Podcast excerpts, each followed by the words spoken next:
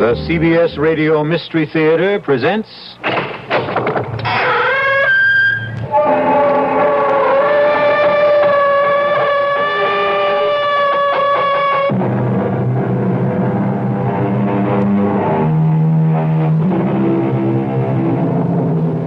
Come in. Welcome. I'm E.G. Marshall. Welcome to the sound of suspense. Welcome to the fear you can hear, but mostly to the world of terrifying imagination. In the next 52 minutes, you'll hear a story about truth. Everyone is in favor of truth, of course. It's a word which produces immediate reverence and respect. But sometimes the truth can be a terrible thing, even a shattering thing.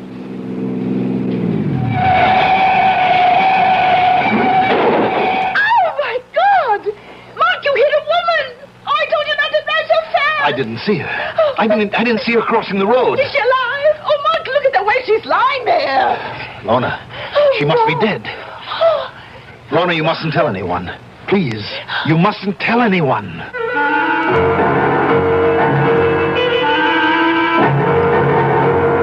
Our mystery drama, The Ring of Truth, was written especially for the Mystery Theater by Henry Slessor and stars Agnes Moorehead. It is sponsored in part by Anheuser-Busch Incorporated, brewers of Budweiser, and by the Kellogg Company, makers of Kellogg's Special K cereal. I'll be back shortly with Act One.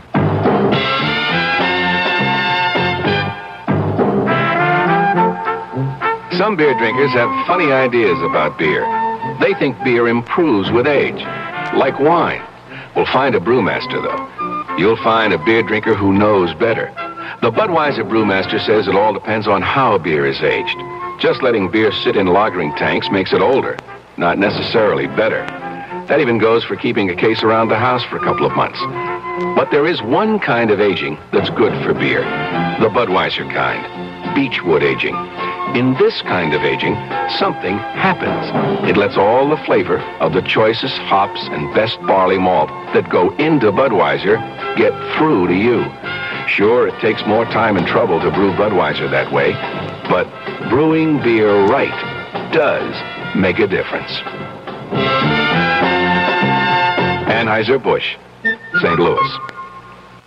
We hope you're enjoying our new CBS Mystery Theater. It's another addition to our KIXI programming we're very proud of. We've made quite a few additions in the past year. For instance, we've added 1,000 people to our news team. People like Walter Cronkite, Dan Rather, Wynn Elliott, Douglas Edwards, Mike Wallace. Just 6 of the more than 1,000 CBS reporters who help make KIXI Seattle's #1 news service.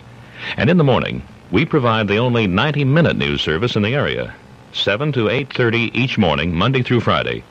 The complete CBS news team, plus Seattle's best local coverage, and up-to-the-second traffic reports.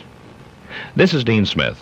Join me and Bob Little, Ken Stewart, Clarence McDaniels, Norm Bobrow, Gary Jeanette, plus Chet Huntley, Charles Osgood, and the CBS News team for Seattle's best news coverage.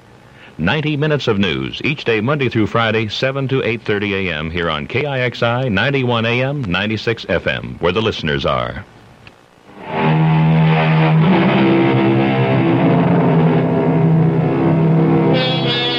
Now here's Act One of The Ring of Truth. The place, a charming college town in New England. The people you're about to meet, young Lorna Kittredge and the special man in her life, Mark Kramer. His driving speed, a comfortable 30 miles an hour. I'll tell you what I resent most about your father, Lorna. It's the fact that he deliberately keeps forgetting my name. Oh, Mark, don't be so silly. Daddy has a genuine problem about names. No, I'm sorry, darling. I just can't buy this absent-minded professor stuff. It's too corny. Corny or not, that's exactly what my father is sometimes. Absent-minded. His mind is always up in the stratosphere somewhere, communing with Socrates or Schopenhauer on the meaning of truth. You just don't like my father very much. I hardly know your father. Look, I want to get along with him, Lorna. After all, he's going to be my father-in-law, isn't he? You're almost home. What can I do to put you in a better mood? That's easy, darling. You can promise to tell him tonight. Oh, Mark. Tonight? Why not? But I told you that the Pryors are going to be at dinner tonight. Harold Pryors, Daddy's publisher. So? After they leave, you can tell him. Lorna, we've been engaged for almost 3 weeks now, and nobody knows about it except you and me. Well, isn't that enough? Not for me, it isn't. No. I'm the kind of guy who wants to shout it from the housetops. Yes, I do, too. I really do, Mark. I love you so much. All right, darling. And prove it. Tell him tonight, Lorna. Tell him you're going to marry what's-his-name.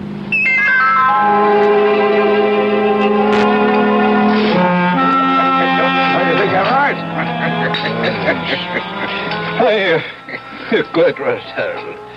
What the book needs is a much sexier title. Well, of course, there isn't a word about sex in it, but what's the difference as long as it sells? Huh? What's the latest book about? Why, truth, of course. Daddy's favorite subject. Should be everyone's favorite subject, in my opinion. You know, if you really want a suggestion for a new title, Professor, I think I have one. Do you, Max? Daddy, the name is Mark. Oh, yes, yes, of course. I'm sorry, Mark. Well, go on. Let's hear your suggestion. Why not call it The Ring of Truth?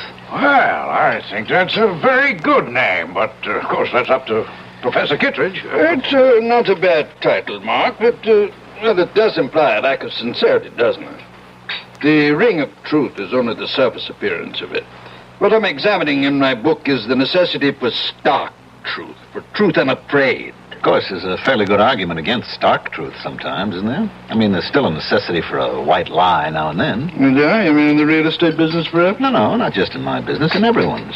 I mean, there are times when tact, and courtesy, and general goodwill call for a shading of the truth. May I make a suggestion, everyone? Why don't we have our coffee in the living room? It's a good idea, darling. You know, George, I want to... I'll give you a hand with the dishes, honey.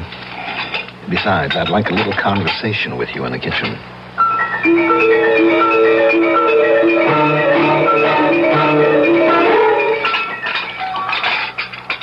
All right, Mark. I know what you're going to say. Daddy was impossible tonight. Now, your father's a great scholar, man of ideals, the Albert Schweitzer of New England. I'm only a poor schnook of a real estate man, but I'm perfectly willing to put up with him for your sake. Put up with him? Won't be easy. A crass, materialistic guy like me marrying into all that saintliness? What can I do? I'm crazy about his daughter. You idiot. Well, Mark, my hands are wet. Will you tell him tonight? Yes, the minute everyone leaves. He's not going to be happy about it, you know that. He won't be happy about losing you. Well, he knew it had to happen someday. All right, then tell him that day has come. Tell him the truth. I always tell Daddy the truth.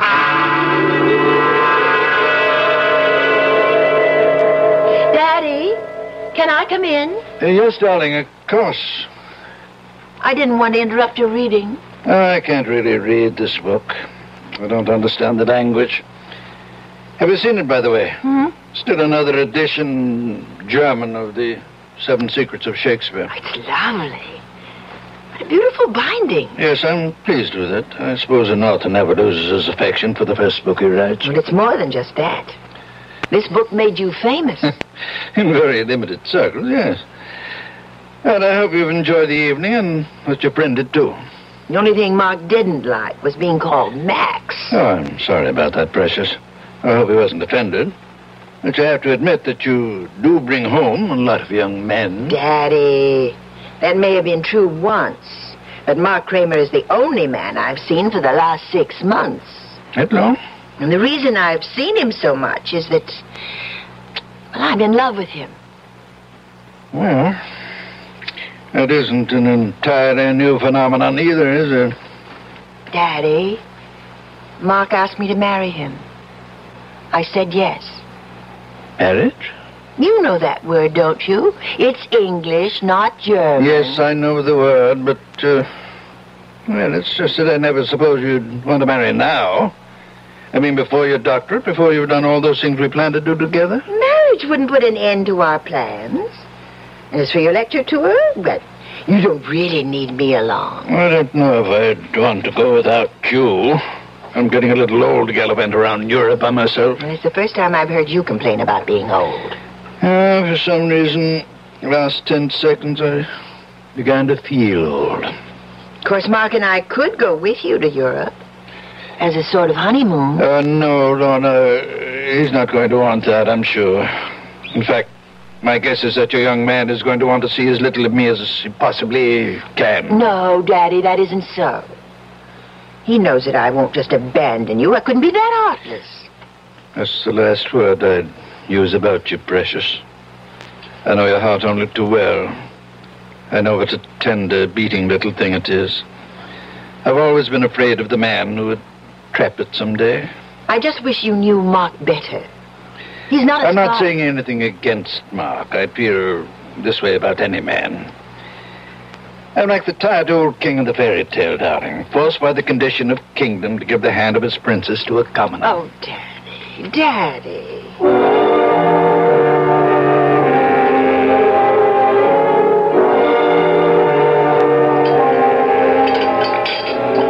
Mark, you're just being pig-headed.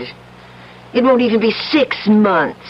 And by that time, I'll have my doctorate, and Daddy's lecture tour will be over. Oh, that's great. Just great. Waiter, where's the drink I ordered? Mark, I've never seen you have more than 2 martinis in my life. Oh, you're wrong, my love. I had one before you got here. The one coming up will be number 4. Mark, please, don't be so upset. I'm not breaking our engagement. I'm simply asking for a postponement. How long did it take to talk you into it, Lorna? Well, it was something I decided to do, Mark. All by myself. Because you realized how important it was? To get your Ph.D.? To make sure Daddy was taken care of on his lecture tour? But it is important to me. You know, you're a lucky girl to have a father like that. Now, you take my old man, good old Charlie Kramer, real estate. I don't think he ever heard of an ethic or an ideal in his life. Probably told a dozen lies a day, old Charlie. I guess that's why it turned out so badly. You're drinking too much. You always do when you're angry. Just another flaw in my character. Hardly noticeable in the general ruin of my personality. Please, Mark, I don't want you to be drunk to drive me home. Oh, don't worry, I won't even have that 4th drink. See what a nice guy I am? I want to make sure you get home to Daddy safe and sound.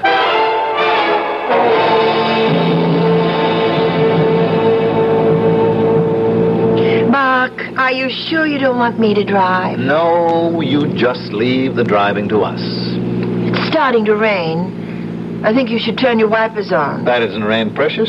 Those are tears in front of your eyes. Please, Mark. All right, all right. Do you have to drive so fast? I know there isn't any traffic, but these roads are so dark. That's what the headlights are for. How far these little candles throw their beams, so shines a good deed in a naughty world. Hey, you see, your father isn't the only one who can quote Shakespeare. Ah! What? Look out! That woman! Where? Oh! You hit her! Oh, Lord! I didn't see her. Oh. I didn't see her crossing the road, so help me. Is she dead? Oh, Mark, look at the way she's lying there. She's dead, Lorna. Oh. The woman's dead. Oh, no. Whoa, horrible. I told you not to drive so fast.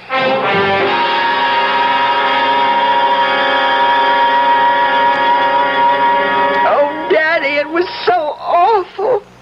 And it was my fault. My fault that Mark drank so much. He really doesn't like whiskey very much, but when I told him about what we decided about postponing the wedding... You mean what you decided, darling? It was your decision. He was driving so recklessly. He must have been going 60 miles an hour on that road. The speed limit there was only about 30. They haven't arrested him, have they? No. But the police were called, weren't they? Yes, yes. They know Mark, of course. He's lived here all his life. Didn't they give Mark a sobriety test? No, nobody even suggested it.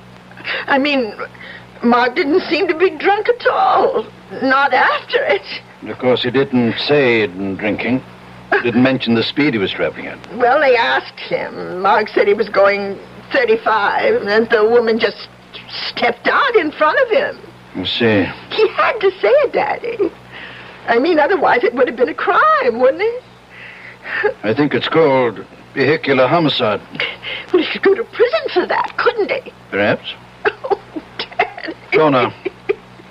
What did you say? What? What did you tell them when the police talked to you about the accident? Oh, they didn't. They didn't ask me anything. They said there would be an inquest to determine the facts. I suppose I'd have to answer questions then. And what will you say then? Well, I don't know. I mean, I have to corroborate Mark's story, of course. Is that what you're going to do? Oh, well, if you could have seen his face, Daddy, it was like a child. Like a little boy, afraid to be punished. He said, "You'll stand by me, Lorna, won't you?" And so you're going to stand by him.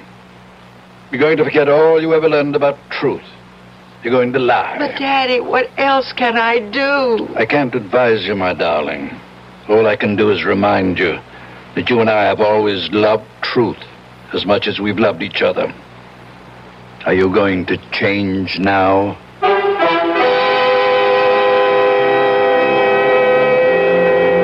And so Lorna finds herself in the corner of a triangle. The man she loves on one side, the father she loves on the other. But the invisible corner of the triangle is that mysterious thing called truth. We'll find out what Lorna Kittredge does when I return shortly with Act Two. And now another tale of the ball and chain. At Kellogg's Special K presents overweight on an overnight train. Is the seat taken? Please, sit down. You have exceptional legs.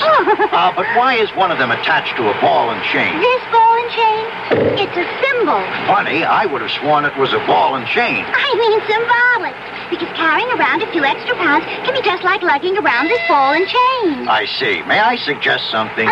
Try a bowl of Special K skim milk, orange juice, and coffee. It's the Special K breakfast. Will it make me lose weight? No. Oh. You must also exercise and eat smart at every meal. I see. Do you know the Special K breakfast is less than 240 calories, 99% fat-free, and delicious? No, but if you hum a few bars... And that's another tale of the ball and chain. Your happy ending could begin with the Kellogg's Special K breakfast. That's Kellogg's Special K. Good night. We wish to thank the many listeners who have called and written KIXI, complimenting us on the new CBS Mystery Theater, aired nightly on KIXI at 10:07 p.m. However, we have received many calls requesting the program be aired on KIXI FM every night instead of Sundays only. One of the reasons cited is the problem many of our listeners have in receiving KIXI clearly over their AM radio because of various signal difficulties. In an effort to eliminate these signal problems, KIXI has applied for an increase in power to 50,000 watts. We need your help. If you can't sufficiently hear us, please write KIXI, 801 Pine Street, Seattle 98101. That's KIXI... 801 Pine Street, Seattle 98101. Thank you.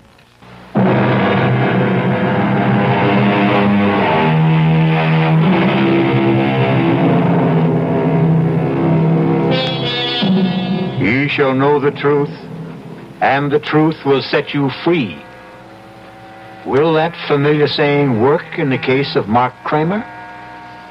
It may all depend on the outcome of the next conversation you hear in the home of Professor John Kittredge and his daughter. Lorna, may I come in? Yes, Daddy. All dressed already? Yes.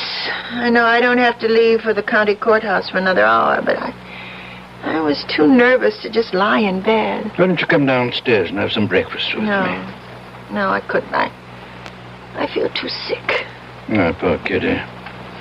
You know, I haven't called you that since you were a little child. Or don't you remember me calling her that? No, not really. You see, before you were born, I wanted to name you Catherine. But your mother objected because she was certain you'd be nicknamed Kitty. Then you'd be Kitty Kittredge.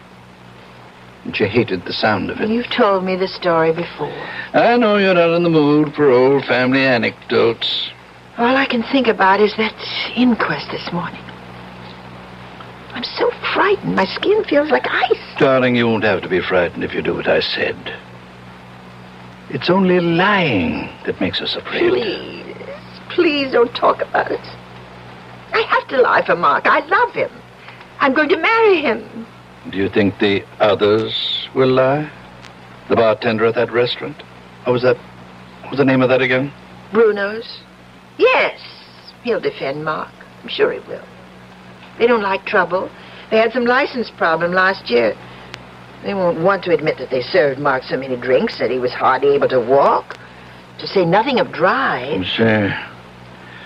So you're the only one who has to lie. Daddy, the woman is dead. Nothing will bring her back. Lies, truth, nothing. Who does it help if Mark goes to prison? Yes. You're right, precious. There's no profit in truth. None at all. Then you agree with me. No profit, Lorna. Only loss, maybe. But that's something you'll have to judge for yourself. You know my feeling about truth. You know what I've always taught you about it. Yes. Dare to be true. Nothing can need a lie. The fault which needs it most grows too thereby. You used to like that poem. Now you're quoting it with contempt. Oh, Daddy, why can't you understand? Why do you have to be so demanding? Let me forget truth just this once. Your mind is your own, Lorna. Well, I want to do what's right. Then do what you want to do. You're an adult now, independent of me. Lie if you want to. But don't look for my approval. And above all, don't ask for my blessing. Daddy!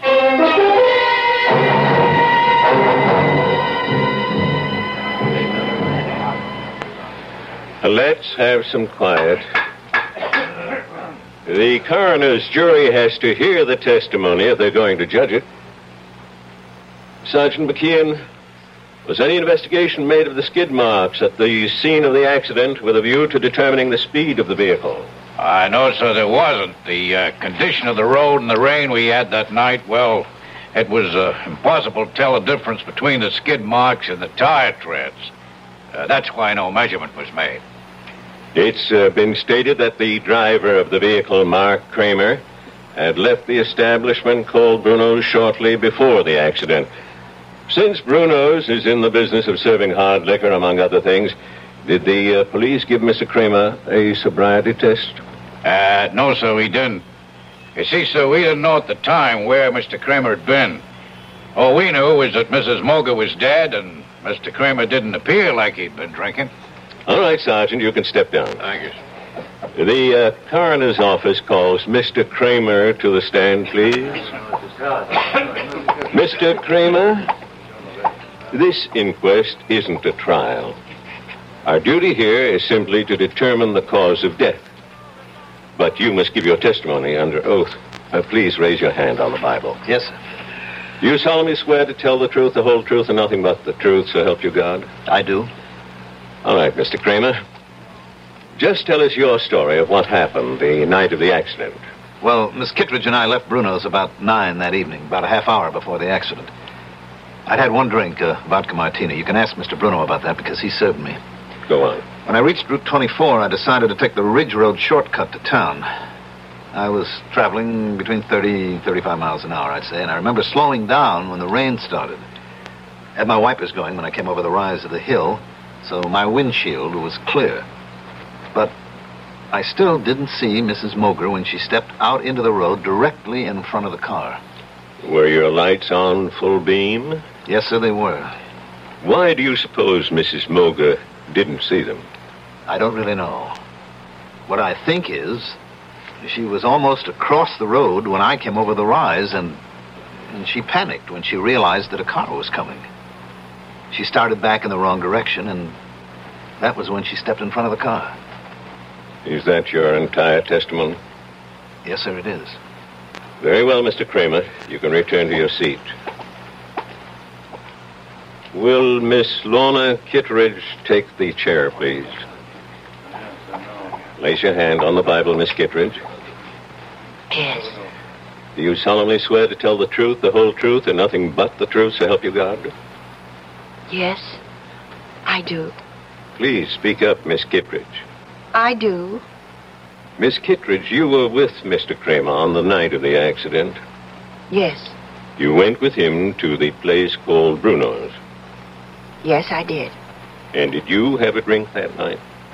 Yes, I had a martini. The same as Mr. Kramer? Yes. When Mr. Kramer's car approached Mrs. Moger's driveway, did you see the lady before the automobile struck her? I'm not sure. I think I saw her for just a split second. And then the car hit her. It was all terribly unreal. Were you aware of the speed you were traveling at? Miss Kittredge? I'm not sure of the exact speed. Mr. Kramer thinks it was between 30 and 35. Do you agree with that? No. What was that? It couldn't have been that. It was more like 55 or 60. Did you say 60, Miss Kittredge? About that, yes. Lorna, God's sake. I hope you've considered this reply, Miss Kittredge. Yes, I've considered it. We were traveling at least that. I'd been looking at the speedometer only a few minutes before. I was complaining to Mark about his speed, but he wouldn't listen to me. He wasn't in any mood to listen. He was angry, and he was drunk. Lorna! Please, everybody, quiet now. Mr. Kramer, please take your seat. It's the truth. The truth, I can't help myself.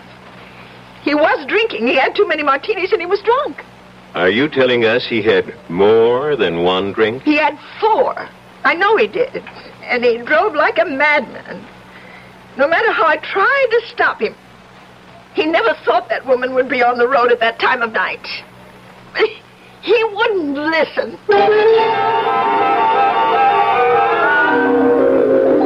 I couldn't believe it was really happening. It was like hearing someone else say the words. Please don't cry, Kitty. I tried not to look at his face. I tried so hard not to see him, but I couldn't stop myself. How can you blame yourself for telling the simple truth? How can you think it's wrong? But don't you realize what'll happen to him, Daddy? He's going to be indicted. He may go to prison. I'm sure Mr. Kramer will hire himself a very smart attorney. Who's that? I have no idea. I can't see anyone now. I just can't. Yes, of course. You go to your room and I'll answer it. Go on, darling. Go lie down. Yes. Oh, it's you. I want to see Lorna. Mark, please listen to me. I know exactly how you're feeling at the moment. Thanks for remembering my name, Professor. That must be the very first time. I'm sure you realize that what Lorna did this morning was extremely difficult and painful for her. That it was an agonizing decision. Only who made it? Lorna's lying down right now. I suggest you try telephoning her later. I'm not leaving until I see her. I had hoped we wouldn't get violent about all this, Mark. Frankly, I don't think you're in a good position to commit any other rash actions. Daddy, it's all right. Lorna, I thought you were in your room. I'll talk to Mark. Very well. But don't ask me to leave, because I won't. You don't have to leave, Professor. I'd like you to know this, too. Know what? What the town gossips are saying. Lorna, they're saying that we had some kind of fight. A lover's quarrel, and that you wanted to get back at me. Oh, you know that's not so. Yes, I know it. But the other explanation makes even less sense. That you just had to tell the truth. Well, it wasn't easy for me.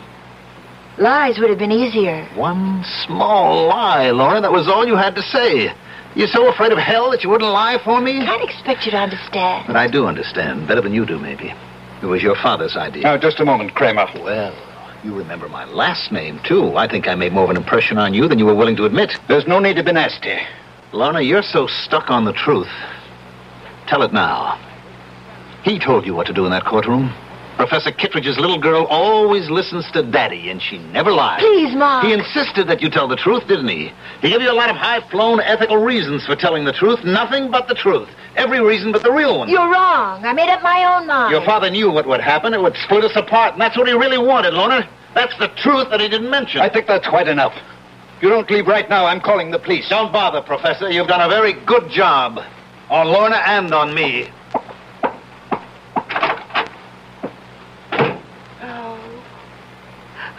Oh, Daddy. Daddy. Kitty, don't. It's going to be all right. How can it be? He hates me now. Mark hates me. Things will change. You wait and see. He'll get himself a smart lawyer and nothing will happen to him. Mark Kramer, having been found guilty of the crime of manslaughter, it is my duty to sentence you to imprisonment for a period of not less than 1 year and not more than 5. And so the truth has not set Mark Kramer free. It sent him to prison, where you'll have plenty of time to ponder the complexities of ethics, justice, and human nature. Or perhaps you'll ponder something else, like revenge? We'll find out when I return shortly with Act 3. I'm High Brown, producer of Radio Mystery Theater, and this is the end of our last week of prize drawings. Just send us your name and address tonight to be eligible for one of 50 prizes, 2 AM/FM stereo phonos, 2 travel clock radios, and 46 anthologies of modern suspense. We've been most gratified by the program comments so far. So, if you have a chance to write, we hope you will. And let us know a bit about you, who you are, what you do, how old you are. But your name and address are enough. To Mystery Theater, Box 50, Radio City Station, New York, 10019. That's Box 50, Radio City Station, New York, 10019. Entries must be postmarked no later than tonight, the 26th, or for good everywhere unless locally prohibited. We wish to thank the many listeners who have called and written KIXI, complimenting us on the new CBS Mystery Theater, aired nightly on KIXI at 10:07 p.m.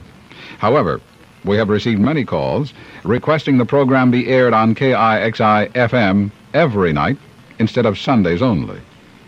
One of the reasons cited is the problem many of our listeners have in receiving KIXI clearly over their AM radio because of various signal difficulties.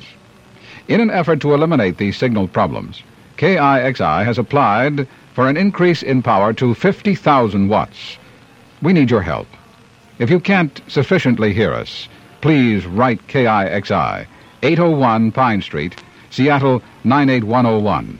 That's KIXI, 801 Pine Street, Seattle 98101.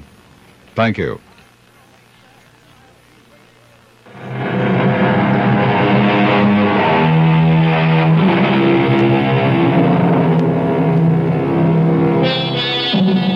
It's now 1 year later. Sad to say, Mark Kramer is still wearing prison gray. As for Professor Kittredge, he's had problems too. A bad case of the gout caused cancellation of his European lecture tour.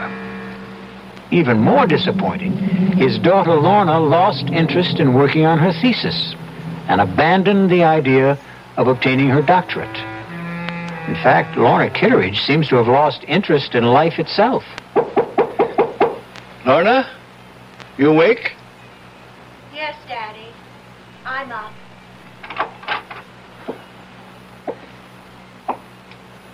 Darling, it's almost noon. It's not like you to be in bed so late. I just didn't feel like getting up. Did you sleep badly again last night? Last night, the night before that. Oh, Lorna. If you don't see Dr. Isaacs voluntarily, I may have to drag you to his office. You know there's nothing wrong with me. What's all this paper for? All those little crumpled balls. Can't you guess? Oh, Lorna, no. You haven't been writing Mark again? I keep thinking that I might hit on exactly the right words. The magic formula that would make him answer one letter. Just one letter. You know that's not possible, darling. Face it, the man is filled with bitterness. He blames you for something he did to himself. Probably never reads any of the letters I send him. Probably sees my handwriting and tears him up immediately. It would be so much better if you forgot him, Lorna. Do you know that I even thought of sending him a disguise letter? Making it look like some important document that he would have to read? Isn't that ridiculous? What's ridiculous is the way you've tortured yourself over that man for so many months. Who's tortured who, Daddy? Which one of us is really guilty? Oh, Kitty, Kitty. Stop calling me that name. My name is Lorna. Can't you remember my name? Darling, you're just not yourself. Oh, is that why you can't remember me? Because I'm somebody else? Well, you may be right, Daddy. Every morning I look in the mirror and I can't recognize the woman I see. Lorna, you're just not giving yourself a chance to forget. You'd start getting out into the world, start meeting new people. You become a hermit. I thought you liked having me here, Daddy. I thought you couldn't live without my company. I honestly believe you need medical attention. If not from Dr. Isaacs, then from somebody else. You mean a psychiatrist, I suppose? No, darling, no. Just someone who can help you get over this distorted guilt that you feel. The only one who can do that is Mark. And he won't see me or write me or anything. No, no. Oh, please go away. Please. I'm going to try to sleep. It's the only time I'm happy. When I'm asleep. All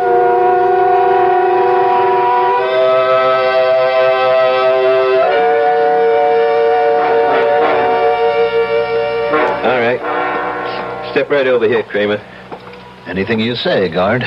Remember, visiting time is limited to 15 minutes. Look, I don't want the 15 minutes. They're being forced on me. Sit down and behave yourself. Yes, sir.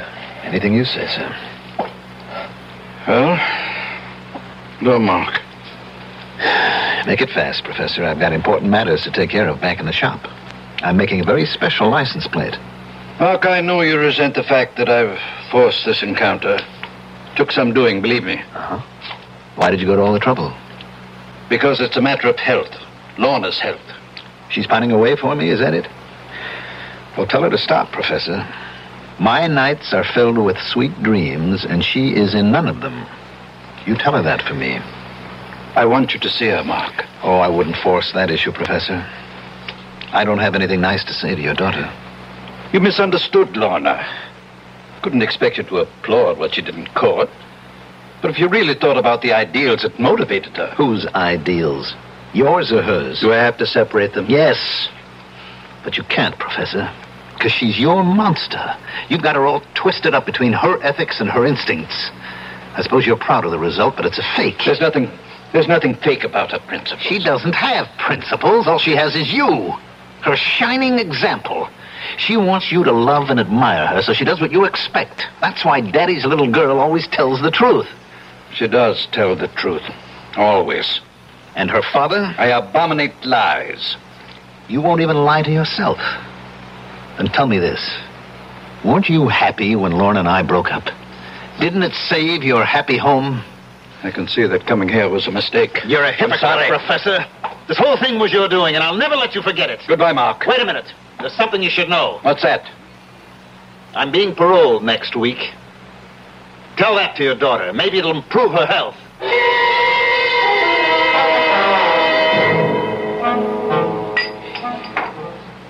Of course I'm pleased, Harold. It's just that I'd much rather see a new book of mine published than a new edition of an old book. Well, you can't argue with success. People never seem to tire of The Seven Secrets of Shakespeare. I suppose I shouldn't complain. It does buy the groceries. Just cash the royalty checks and be happy. Hmm? Now, tell me how Lorna's doing. Feeling any better? Oh, still a bit run down, I guess. Well, that's too bad. I suppose you know that young man, Kramer, that he's out of prison.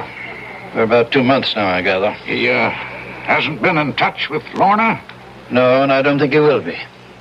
Funny thing is, he's been in touch with us. With you?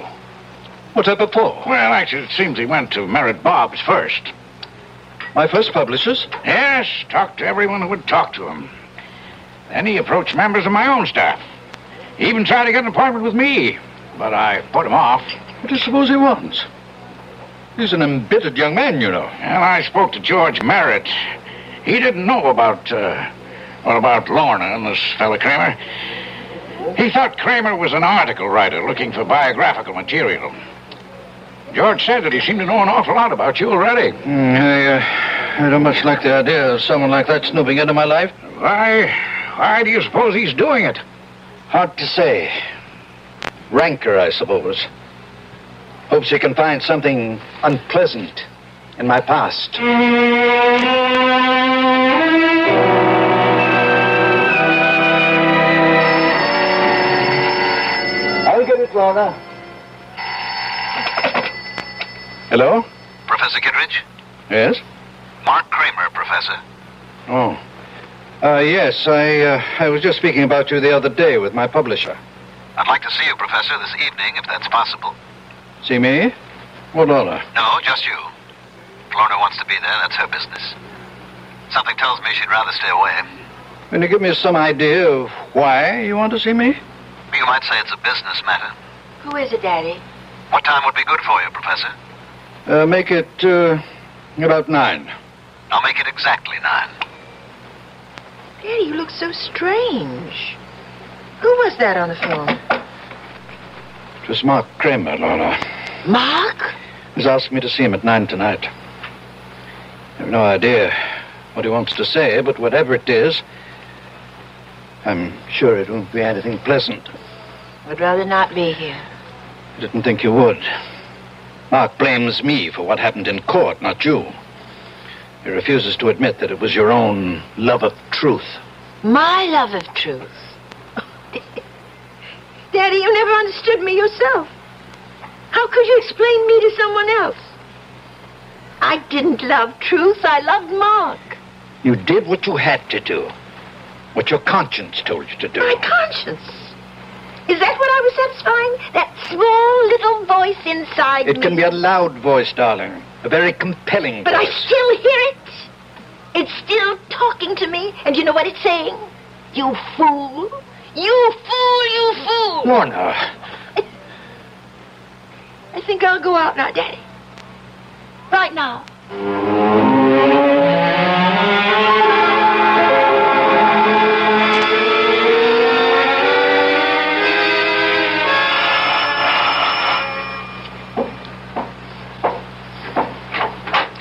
Good evening, Professor.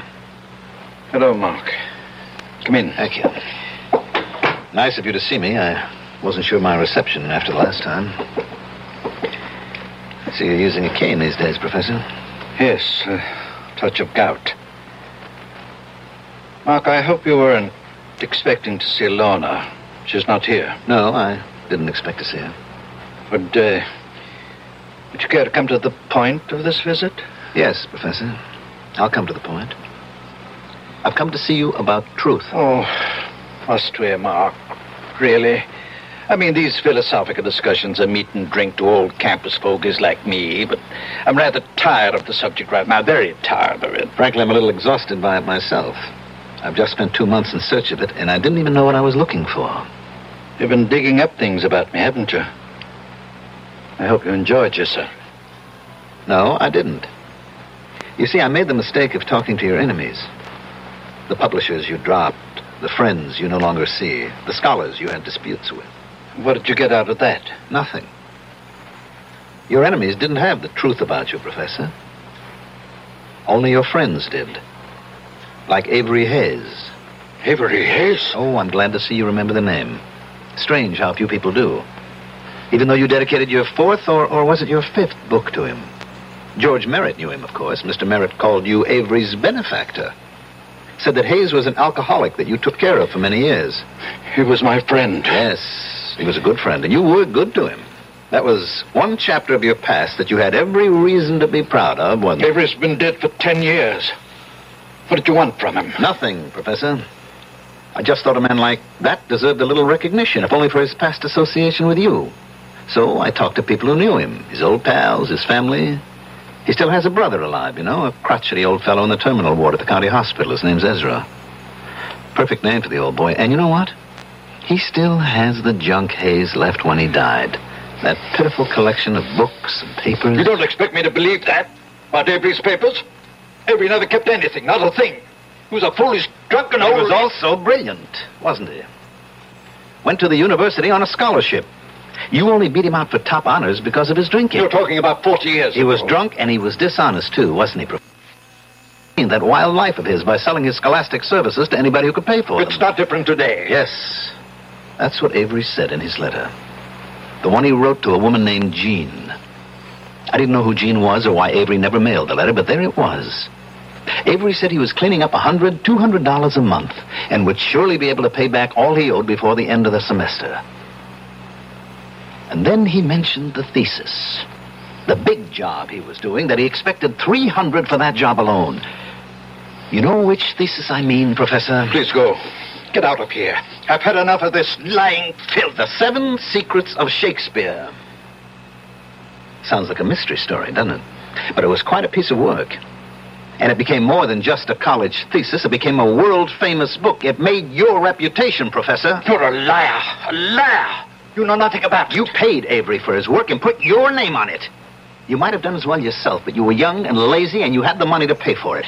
Then you discovered how good it really was, and it was too late for both of you to change the course of history. Get out of this house now. Get out. I'm going, Professor. I just wanted you to hear this little story about truth. And also to tell you that I have Avery Hayes' letter. What did you say? I have his letter, Professor. It tells the whole story. Good night. Mark! You told me to go, and I'm going. You filthy animal! No! Kittredge! God! Don't you monster! I'll kill you! Kill you, you animal! Daddy! Kill you! Daddy! Like a wild... Daddy! Wild beast! Oh, my God! What have you done? Lorna. Daddy! Lorna. Oh, thank heaven you're here. Oh. Thank heaven. Look at his head. Oh, dear Lord. You saw what happened. Oh. What the crazy fool did, he attacked me. You killed him with your cane. He attacked me, Lorna. Oh. You know how much he hated me? I had to defend myself. No, I saw what happened. I saw you strike him from behind. No, Kitty, no. He tried to kill me. That's why I hit him. Daddy, I saw everything. You killed Mark. You did it deliberately, and that's the truth. You always taught me to tell the truth. It's the only important thing. The truth.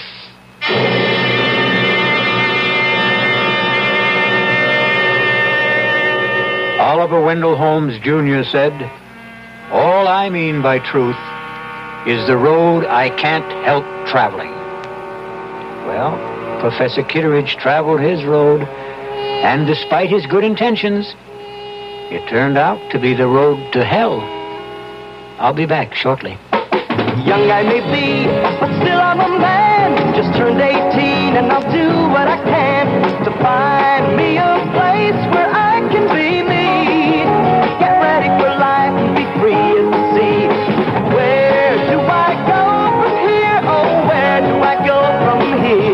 What about the new Navy? You'll get your chance at success, learn an exciting job, and see the world. Call toll-free 800-841-8000. That's 800-841-8000. Or see your Navy recruiter. Be someone special in the new Navy. I know where I'm going from